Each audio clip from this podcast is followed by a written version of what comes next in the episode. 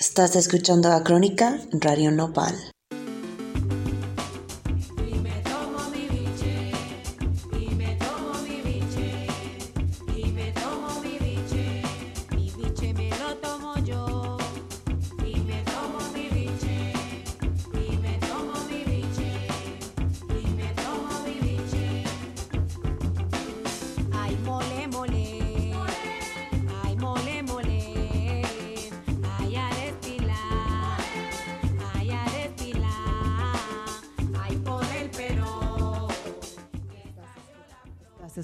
Escuchando a Crónica en Radio Nopal.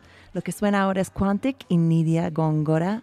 La canción es Ojos Vicheros. Ahora regresamos con una conversación sobre los derechos al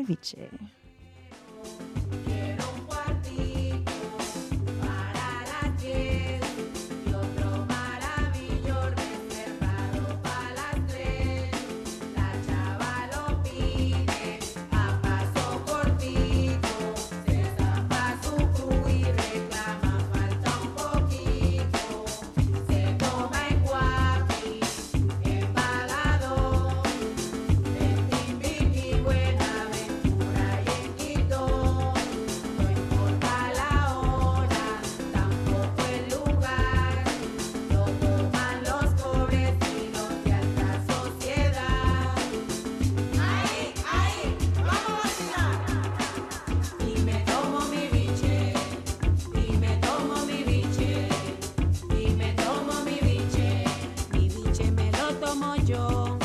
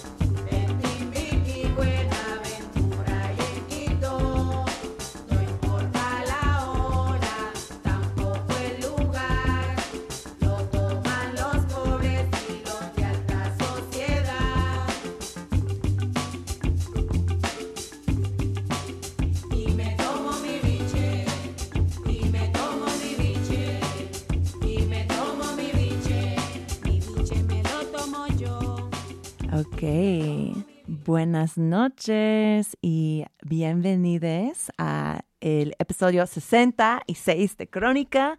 Pertenece un poro para otra conversación canábica. Es el 25 de octubre del año 2021.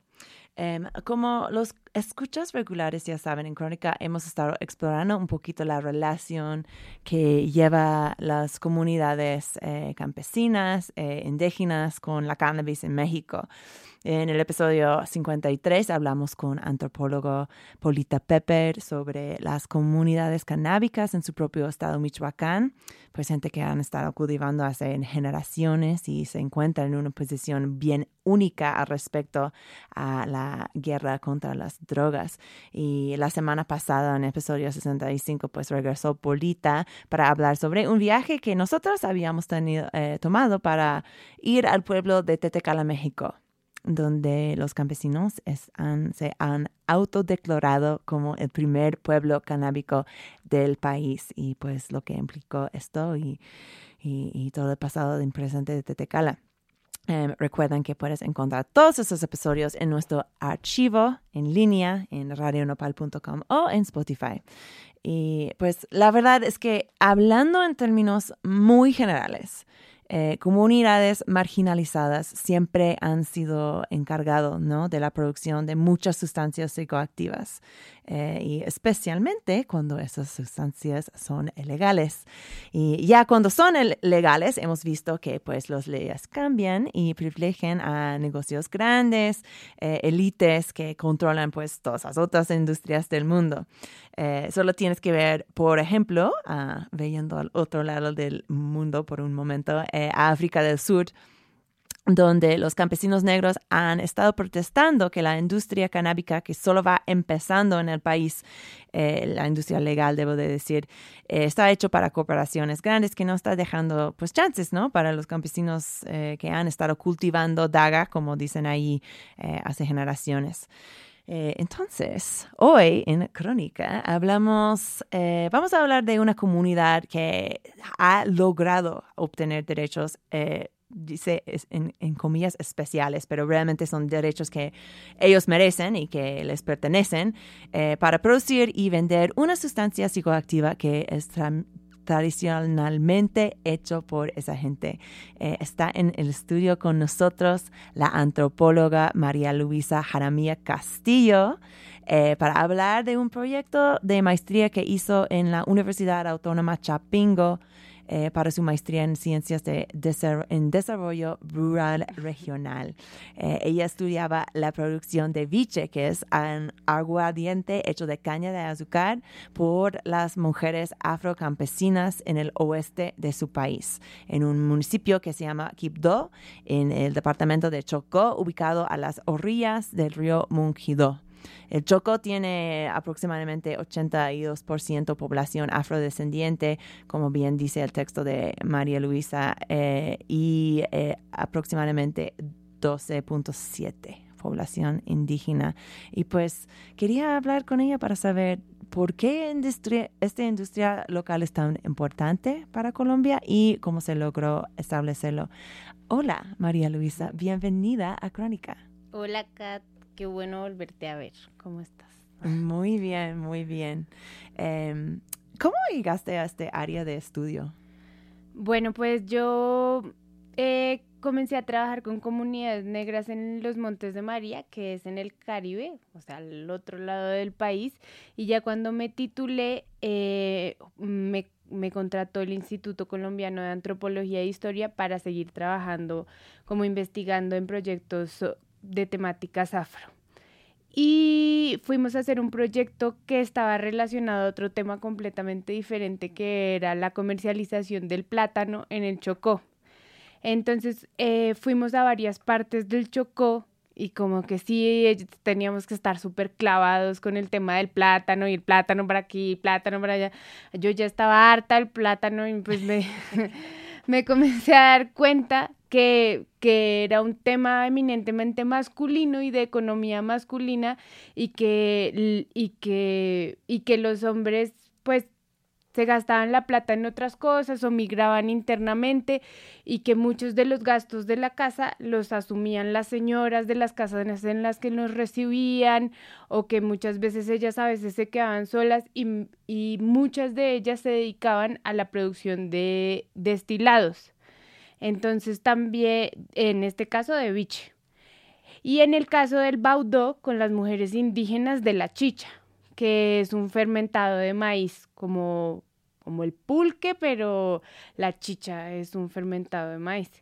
Y, y pues como que eso me generó mucho ruido durante mucho tiempo, que el hecho de que las mujeres obtuvieran su sustento económico a partir de venderle el trago a los hombres cuando regresaban con la plata de vender las cosechas del plátano, ¿no? Entonces era como, ni modo, te vas a poner una peda porque te duraste un mes trabajando y no te pagaron casi nada por tu plátano, entonces vas a durar dos días pedándote, mejor cómprame a mí el trago, ¿no? Entonces ellas mismas son las productoras de los destilados que se consumen en las comunidades y de alguna manera se vuelve circular la economía. Entonces ahí me comencé a interesar por ese tema y después tuve la buena fortuna de que me invitaran a ser jurada de bebidas del biche porque ya había como investigado en Bojayá con algunas comunidades productoras y en otras partes del Festival Petronio Álvarez, que es el festival de músicas negras del Pacífico pues más grande que hay, es ya toda una institución como cultural en la ciudad de Cali. Y en ese festival se comercializa biche desde el pues desde antes de que fuera como un festival institucional, porque comenzó siendo un festival eh, clandestino. y Ah, ya pues. es algo que organiza la Secretaría de Cultura de Cali. Ya. Ajá. Ajá. ¿Y para cuánto tiempo en total pasaste estudiando el biche en, este, la, en la región? Pues eso fue como entre el 2017 y el 18 estuve en algunas comunidades y haciendo este proceso de selección que te digo del Pacífico. Y ahorita, bueno, después fue como toda la parte investigativa ya acá en México, en la parte teórica. Y ahorita regresé eh, y estuve un- unos tres meses en, ahí en Munguido con las mujeres de la comunidad, que fue como el lugar que decidí como concentrarme para no irme a muchos lados. Claro, claro. Pues estoy muy emocionada de hablar de todas tus conclusiones de este estudio. Pero primero, eh, quiero hablar sobre el playlist de hoy. Yo, o sea, normalmente yo pregunto a, a- a los invitados de Crónica, oye, ¿quieres traer unas rolas que tiene que ver con la temática de la conversación? Y en esta ocasión me dijiste, pues yo tengo un playlist entero de biche. empezábamos con, o sea, empezábamos con Ojos Bicheros por Quantic y Nidia Góngora. O sea, Quantic siendo un, producto, un productor inglés. ¿Por qué querías empezar con Ojos Bicheros? Bueno, pues Nidia Góngora ahorita mismo es, un, digamos, un referente de lideresa social y de artista así icónico de las artistas negras que así como Billie Holiday se pararon por los derechos de, las, de sus comunidades. Ella ahorita en el paro montó una olla comunitaria y es, digamos, es una mujer muy activa políticamente, una gran música y aparte de eso tiene una mirada internacional, ¿no? Como muy vinculada con la música electrónica, con otros escenarios. Y además tiene una marca de biche ella, que se llama Biche Positivo. Entonces ha sido como que la gestión de los artistas en el proceso de legalización del biche ha sido muy importante, porque ellos le han dado como toda la, la trascendentalidad que tiene la bebida y lo han puesto de moda. Sí, como que lo han lo han vuelto algo que está asociado a la música, al baile, al Pacífico, a la selva, a las tradiciones, a los ritmos. Entonces creo que esa canción era un buen inicio. sí. Increíble, increíble. Oye, ¿y qué son ojos bicheros? O sea, ¿cómo se ven un ojo bichero? pues unos ojos bicheros en como yo creo que unos ojos rojos o así cuando uno tiene la mirada perdida que ya tomó sus buenos tragos, porque digamos que también esa es otra de la parte que han tratado de hacer y es que la palabra bichero, como el biche era ilegal, la palabra bichero eh, tenía una connotación muy negativa, como que se asociaba casi, pues con el pa- como el pacheco antes tenía una connotación negativa y como que se te veían los ojos si estabas borracho y, y te asociaban como con ser el borracho. Entonces es como una resignificación de del, de los Tener ojos, bicheros. Me encanta, me encanta. Sí. Ok, y el próximo, la próxima rola que vamos a poner, a mí me encanta este playlist porque tuve, tuviste una mezcla de ritmos que yo diría que son un poquito más tradicional con, con pues, con ritmos de, de Nidia y luego vamos ahora a una, a una canción que yo diría reggaetón, casi, casi. Sí. Perra, Soye, Soye y Viche, que es de un grupo de raperos, son de AC, Junior Gen, Alexei, Cazadores y Talentini. Cuéntame de, de esta canción de 2017. Pues es esa canción, digamos, es una canción que no es comercial porque es muy particular porque la región del, del Pacífico, sobre todo Buenaventura, el Valle del, Cauca, tiene una producción musical impresionante, así reggaetoneros, raperos, buenísimos, traperos, gente muy buena, pero se consume mucho afuera del país y, y, en el, y en la zona del Pacífico, pero en el centro y eso no se consume tanto. Y entonces este es como el tipo de música que se escucha así en las discotecas, así pesadas, ¿no? claro, como nos gusta. Va, pues vamos con esta canción y regresamos con más sí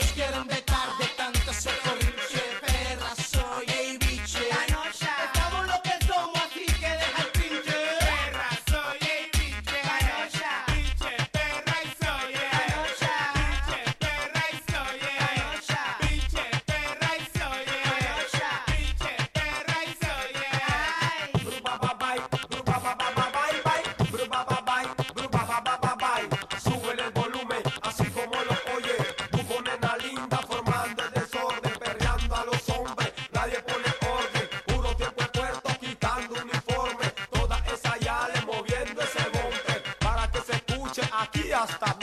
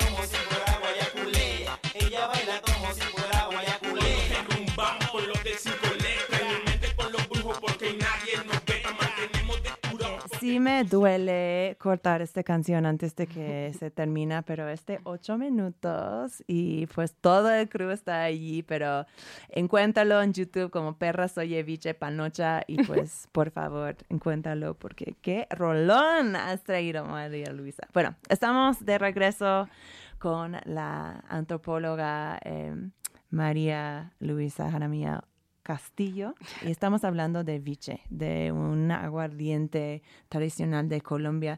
Hablamos de, este licor, ¿no? O sea, eh, para la gente que no han probado viche, eh, ¿de qué está hecho? ¿Cómo se sabe? ¿Cuándo es que lo tomas? O sea, ¿debajo de qué circunstancias? Ok, pues el viche es un destilado de caña que su diferencia, digamos, con un ron blanco o con un aguardiente sin saborizante sería su producción artesanal y que en la producción que tiene artesanal se incorporan como muchas materias orgánicas que provienen de las regiones del Pacífico. No solo la caña, que ya de por sí tiene sus características propias por ser de ahí, sino también, por ejemplo, muchas veces los aparatos de destilación están hechos en maderas finas de las selvas chocuanas o de las selvas del de pues de los alrededores de Buenaventura. También es muy común en las preparaciones más tradicionales que como pegamento en los aparatos de destilación se utilice plátano verde. Entonces el biche tiene aromas como muy a plantas eh, y, muy a, recuerda a lo verde. Entonces, biche significa en Colombia algo que no está madurado. En, el otro día estábamos buscando acá en México una palabra que se pudiera asemejar, pero la verdad no la encontré. Verde. Como, sí, verde. Mm. Ajá, que no está maduro. Mm. De ahí viene, y de hecho es un bantuismo que viene de una palabra africana, y, y pues sí tiene, digamos, como un sabor muy particular en su estado natural, o sea, sí puro. Tiene un sabor, un sabor herbal, pero también varía mucho dependiendo del lugar donde se produzca. Es interesante que menciones que tiene este sabor herbal, porque, bueno, hemos estado escuchando estas rolas de, de fiesta y biche, pero tengo entendido que también tiene usos medicinales. Sí. ¿No? Eh, ¿Hay algo en específico que podemos mencionar para que se toma el biche medicinal? Sí, claro, el biche tiene múltiples usos medicinales, desde eh, lo, digamos, entre los más conocidos o los más comunes están las botellas curadas o las botellas balsámicas, que son son diversas, o sea, no hay una sola botella balsámica porque dependen también del saber que tenga la persona que las prepara y depende también de para qué la quieran o para qué la necesiten. Ah, Pero son botellas que llevan plantas, eh, una mezcla de plantas que pertenecen como a la herbolaria medicinal de las comunidades negras del Pacífico y se maceran con el biche y adquiere, y adquiere múltiples propiedades medicinales. Dentro de esas, pues proteger para las mordidas de las serpientes, cerrar el cuerpo, abrir el cuerpo. En los procesos de parto también se utiliza mucho el biche y eh, se utiliza para cerrar heridas en emplastos con otras hojas, para hacer masajes, limpiezas. O sea, tiene, tiene múltiples propósitos medicinales dependiendo de las plantas con las que se macere y, y si es tomado o untado. Ajá, y tengo entendido de, de, tu texto que escribió, escribiste esto, que estas, algunas de estas actividades que acabas de mencionar, la curandería, eh, facilitar el parto, esos tradicionalmente han sido trabajos de las mismas mujeres afrocampesinas que, que hacen el biche. ¿Podemos hablar un poquito de, de la historia del biche? ¿Qué, es, qué, qué, sabemos de, de cómo llegó a ser esto? O sea, cuándo aparece en Colombia. Pues digamos, ahí hay una historia oficial y una historia que hay mucho menos registros, pero que puede ser más interesante que la ah, oficial. Ah, vamos a esta.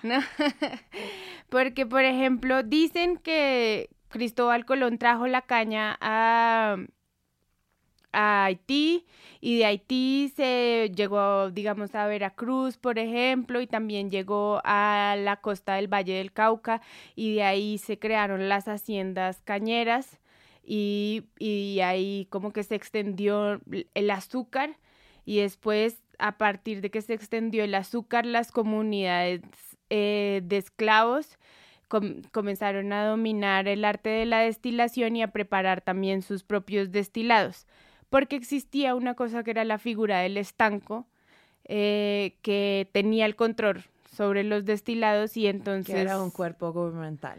Entonces, en ese contexto, el alcohol era visto como una herramienta de dominación. O sea, los esclavos eran, los mantenían borrachos en muchas ocasiones para aguantar, digamos, los trabajos en las minas, para aguantar las arduas jornadas laborales, ¿sí? ese era el contexto del alcohol que era proveído por los esclavistas a los esclavos, ¿no? Pero el biche, en cambio, que era como el destilado que producían ellos aparte, en, bien sea en los palenques, eh, que son las comunidades de, de esclavos huidos, cimarrones, o también en sus casas donde vivían ellos aparte, eh, esa producción tenía fines rituales, espirituales, religiosos y medicinales. Entonces el propósito en ese contexto del alcohol pues era completamente diferente, no era para dominar y mantenerte embrutecido, sino para justamente mantenerte vivo en un contexto de esclavitud, ¿no? Wow, wow, eso es fascinante. Entonces, pero desafortunadamente eh, han habido algunos desafíos al control del biche eh, por parte de esas eh, comunidades afrocampesinas, ¿no? O sea, ¿qué podemos decir sobre la historia de la regulación del biche? Pues desde esa época, desde la época en la que se crea el estanco, se prohíben todas las formas de destilación artesanal que no se adhieran, digamos, a la figura del estanco.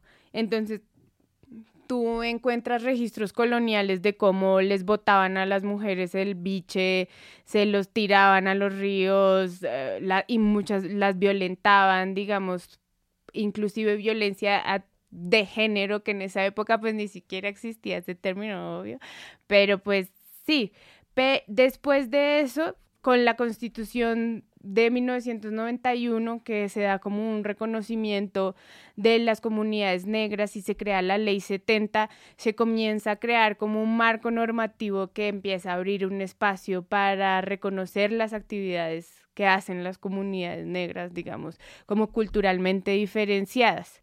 Pero el, proceso como tal de legalización del biche es muy reciente. Inició, diría yo, que en el 2016 cuando eh, unas chavas abogadas, creo que de la Universidad del Pacífico y de la Universidad del Rosario, eh, eh, emitieron una demanda a la ley del monopolio departamental de licores, planteando que las comunidades negras justamente también producían sus propias bebidas alcohólicas. Entonces la Corte Suprema de Justicia aprobó esta demanda y se reconoció, digamos, dentro de la ley que las comunidades negras producían biche. Pero no se reconoció su comercialización. La venta, la distribución, ya, o sea, justamente las actividades que dan de comer a muchos de esos productores de biche. Entonces, pues su comercialización siempre fue hasta hace un mes informal, ¿no? Mm. Después, en el 2018, ocurre un evento que podría decirse como esas cosas fortuitas desafortunadas que después se vuelven afortunadas.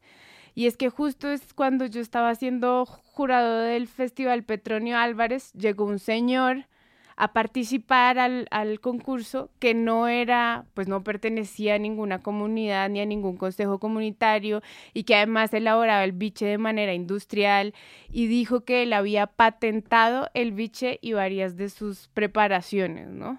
Órale. Entonces, pues claro, todas las comunidades, todos los líderes y todos los productores que estaban presentes ahí y la organización que nos había contratado, pues quedamos alarmados ante eso y se creó un colectivo que se llama Destila Patrimonio. Y ese colectivo inició como un proceso de demanda en el que primero se revocaron esas patentes y después impulsaron el proyecto de ley de legalización del biche.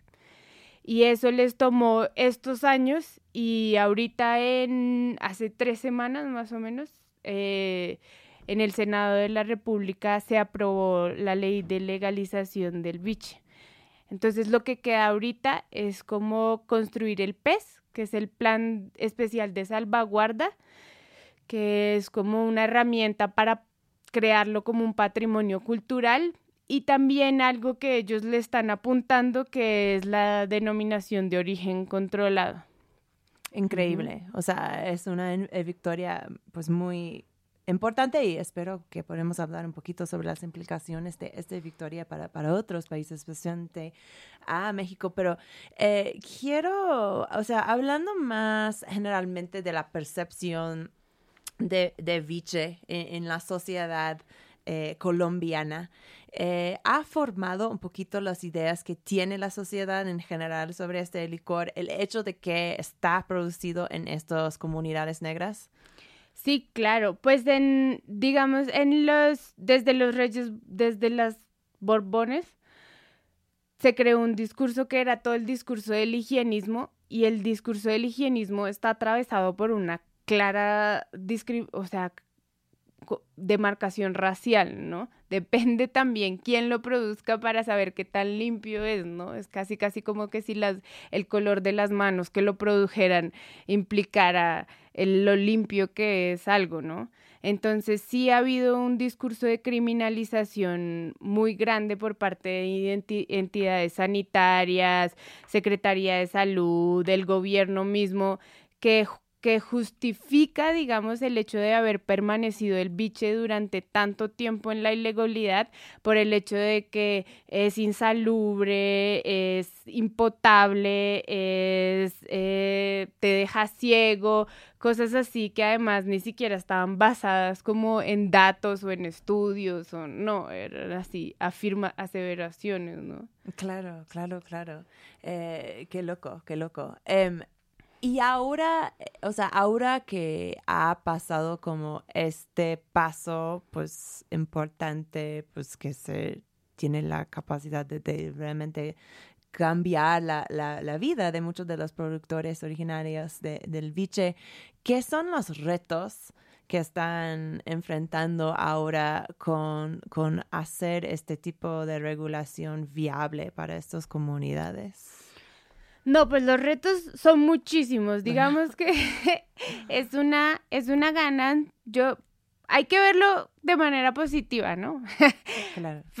Pero yo creo que pasa lo mismo con el cannabis, ¿no? Uno entra en esa duda de a veces de si es mejor legalizarlo y que entren las empresas y que entre en el mercado formal y que entre a competir, digamos, dentro de una dinámica voraz, capitalista y, y cambie sus modelos de producción o si se queda en la informalidad y en la ilegalidad y que también eso hace que esté más vulnerable, digamos, a actores armados, a pues a la precariedad, a muchas cosas, ¿no? Sí, porque, o sea, eh, yo no sé qué tanto nuestros escuchas saben de la legalización de cannabis, o sea, eh, la legalización como es en, en, Colombia ahora, pero desde lo que yo conozco, y tú me puedes educar un poquito más, es que es como una un ejemplo perfecto de una legalización muy corporatizada. O sea, que era una, un plan que en algún momento fue presentado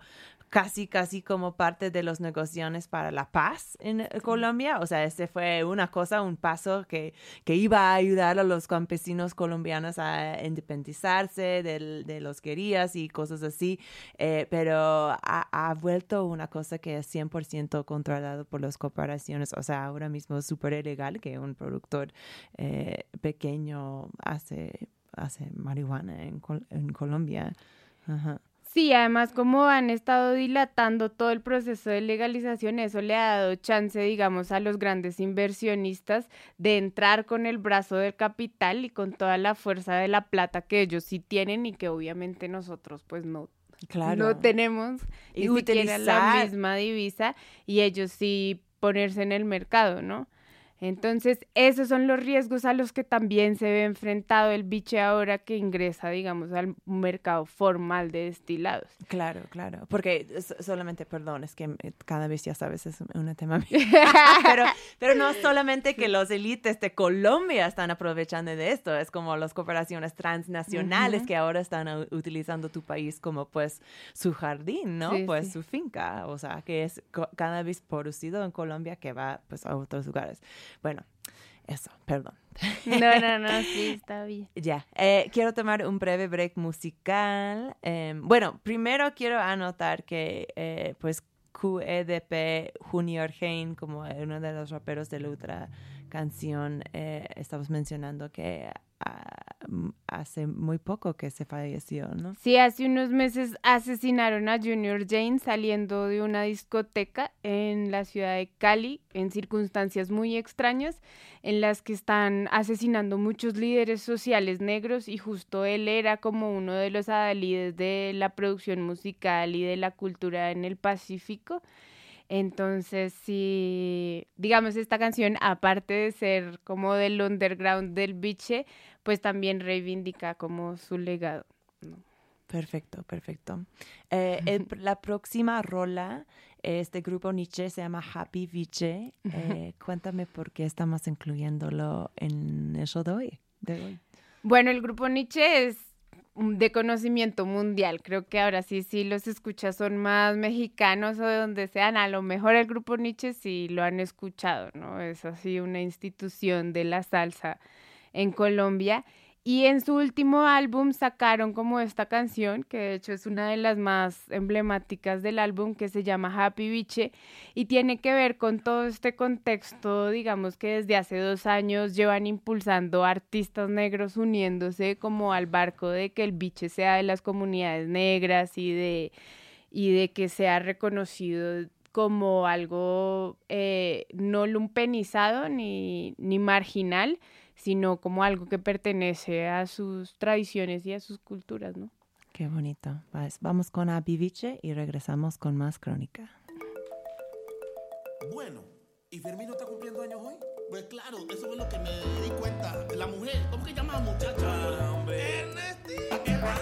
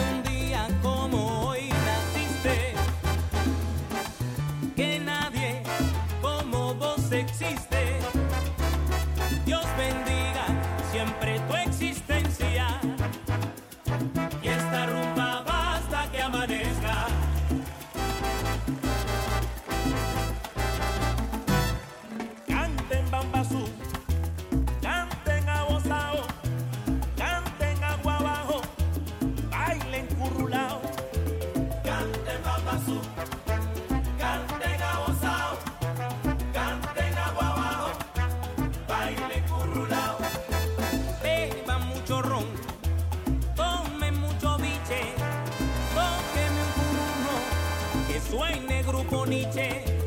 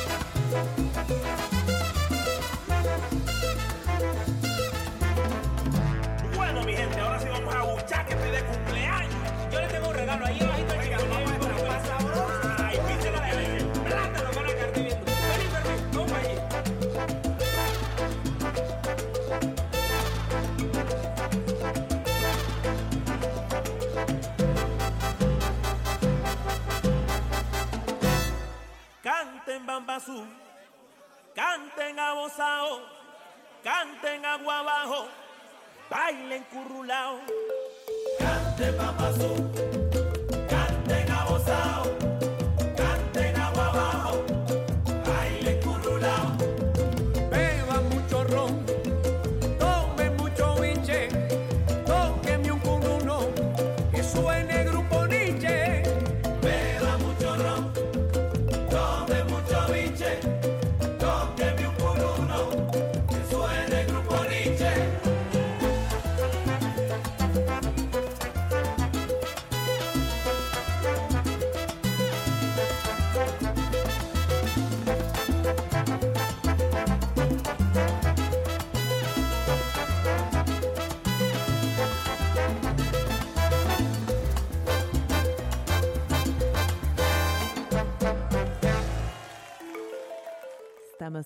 regreso en Crónica.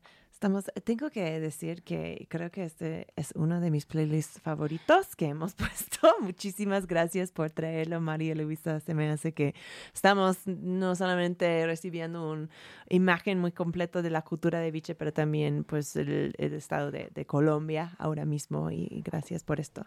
No. Em, es, es, es muy pocas veces que hemos tenido invitados de otros países en el show, entonces está, es un honor tenerte acá, No, nuestra primera gracias. invitada colombiana.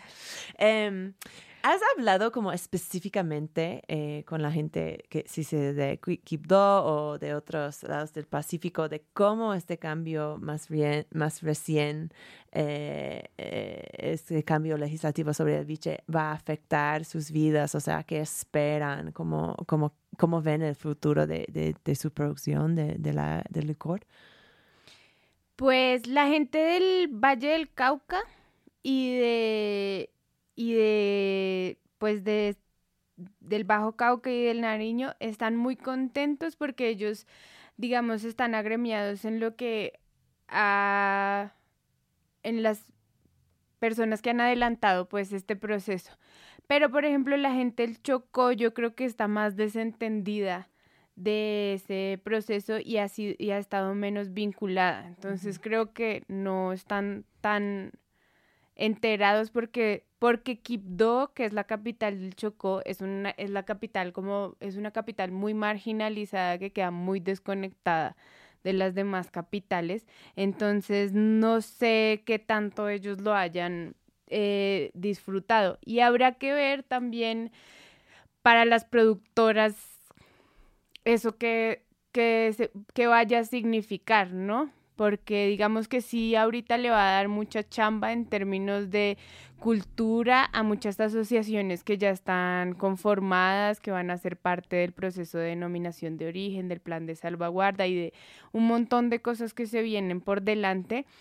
Pero las productoras de biche que están en sus comunidades alejadas, ribereñas, pues no creo que en el futuro cercano vaya a cambiar mucho sus condiciones materiales de vida. Probablemente en un par de años, cuando ya esté creada toda la, la infraestructura, se vayan vinculando poco a poco a eso, a, a, digamos a las nuevas cadenas de distribución que Claro. tenga el biche. Y como mencionaste, pues sí hay un proceso de, de casi casi de negociación, ¿no? Con las entidades gubernamentales, o sea, obviamente cuando tienes un licor que está disponible comercialmente, está sujeto a muchas regulaciones, higienes industriales, o sea, tal vez estándares que son muy difíciles, como tú bien mencionaste, eh, lograr cuando estás viviendo, pues, en un lugar relativamente aislado geográficamente. Entonces, pues muchos, eh, muchos retos vamos a estar viendo Colombia a ver qué, cómo todo este procede. Eh, yo me encantaría hablar un poquito de, qué podría significar todo este lucha, eh, los logros que, que han pasado para las comunidades afrocampesinas eh, en Colombia. ¿Qué podría significar para los pueblos mexicanos, donde pues también estamos en un lugar donde muchos pueblos han tenido una historia muy importante sobre eh, eh, hacer y vender eh, ciertas sustancias psicoactivas, si sean cannabis, si sean el mezcal, o sea, ¿qué, qué, qué conexiones podemos ver entre lo que ha pasado con el biche en Colombia con, con los pueblos mexicanos? Bueno, pues por un lado entiendo que en estados donde hay comunidades negras como Guerrero y Veracruz también se producen destilados de caña artesanales que podrían, digamos, ser explorados porque pues México, digamos, pues con el, con, ya con el mezcal y el tequila que son increíbles, pues no, no, digamos que la caña pasa a un segundo lugar, ¿no? Pero, pero, digamos que se podría explorar más el universo de los destilados afro en México, por un lado, digamos que se producen en Guerrero y en, en Veracruz. Y también, digamos, se parece mucho el biche en sus como en todos sus significados y en su universo cultural y en su tradicionalidad al mezcal. Entonces yo creo que nos sirve mucho el ejemplo de ver lo que ha pasado con el mezcal en estos últimos años para saber qué podría proyectarse a pasar con el biche, tanto en las cosas buenas como en las cosas malas. Por ejemplo, yo una de las cosas que no veo tan positivas de la comercialización del mezcal es que creo que hay una brecha muy grande entre el productor y el, el, el, intermediario y la comercialización, Mm. ¿sí? Que el precio al que se lo compran al productor, digamos, yo creo que suelen ser precios muy bajos y luego tú encuentras aquí en la europea, en la alianza, en pues todos estos mezcales súper mamones con sus etiquetas súper chingonas a unos precios súper inflados, 1200 pesos, cuando probablemente eso fue lo que le costó el tinaco de mezcal. Que ¿sí me como la, tequila de Kylie Jenner, ¿no? sí, algo así. Kardashian. Entonces, pues sí, que, que cuando, que justo cuando ingresan al mercado sea un proceso de comercialización, que no se olvide que son bebidas contrahegemónicas y que son bebidas que representan una cultura y que son hechas por otras personas y que por lo tanto, pues en ese proceso de intermediación no puede haber como esa brecha de injusticia tan grande, ¿no? A mí me parece. Entonces creo que eso es algo que tenemos que ver, como que no pase lo mismo con el beach. Aunque creo que también hay sindicatos mezcaleros en Oaxaca que se organizan para hacer el acopio del mezcal y digamos también hay muchos casos de cosas muy padres de gente organizándose que también serían un ejemplo de, de cosas que se tendrían que, que replicar.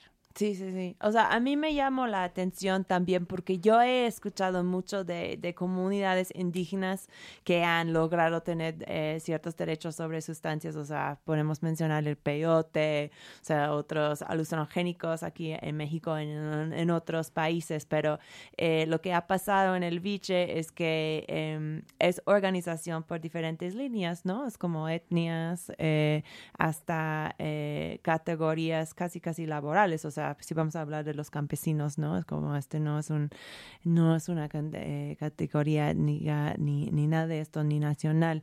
Entonces, pues yo siempre pensando en la marihuana, pues me, me pregunto, y no soy experta en nada de esto, pero me pregunto si hay maneras en que estos pueblos eh, que han estado encargados con la cultivación de, de la cannabis, de la marihuana hace tantas generaciones, pueden asegurarse un espacio en esta industria legal que va empezando. O sea, no soy una experta en los temas legales, pero esta es mi, mi esperanza para el episodio del día de hoy y gracias por practicar pues de toda tu sabiduría. Ay, no, gracias a ti y por hacerme sentir tan cómoda. Ay, por favor, por favor, aquí tomándonos una chelita, un chelita, uno de los cheles artesanales que se provienen aquí en la estación de Radio Nopal. um, pues mira, hemos llegado casi casi al fin del show, ¿cómo crees? No, pues bueno. Ya. Ya toca irnos a Colombia por un biche. Ay, por favor, sí, es que... Sí, Al es, Petronio a bailar y a tomar biche. es que voy a escuchar toda esta música de fiesta y de los ojos bicheros. Y apenas es lunes. No, sí, ya sé. y sí, exacto. Em, pero bueno, antes de, de que nos vamos, eh, tenemos una más canción que es por un artista que se llama Hermes y se llama El Viche. Cuéntame de, de esta rolita. Pues esta canción, el ritmo, digamos, es uno de los que a mí es como de los que más se me pega. eh, es del Chocó y además es como una de las primeras canciones que existe sobre el biche antes de que, cuando el biche todavía era un tema marginalizado, cuando Mm. los que lo consumían eran así, pues los mismos que lo siguen consumiendo hoy en día, pero no había entrado, digamos, a que todos estos otros artistas y todo este interés legal. Entonces sí es como los antecedentes de la música del biche. Voy a ver cómo se llama tu playlist por si nuestros escuchas quieren buscarlos, pero no que no sale, me sale como un ad de YouTube por poner este, pero ah, ¿cómo se llama? Bueno, no tiene nombre. biche, creo. ok, bueno, a ver si puedo postearlo en el Instagram mañana, porque sí Va, va. vale la pena este playlist. Bueno, muchísimas gracias María Luisa, has sido una invitada de lujo aquí en Crónica. Eh, por favor, regresa cuando tienes más investigaciones antropológicas que tienen que ver con Claro que sí. Con las drogas de todos, de todos tipos. Gracias a Radio Nopal, como siempre, para hacer un CD increíble. Y quédate aquí después del show para ir de esencia programada con el amigo Horacio Barpola, poesía, música astral. Si ya estás pacheco, pues estás, has venido al lugar indicado, amigue. Em, normalmente termino el show con un miau. No sé si quieres... no sé si quieres hacerlo conmigo. A ver. Uno, dos, tres. ¡Miau!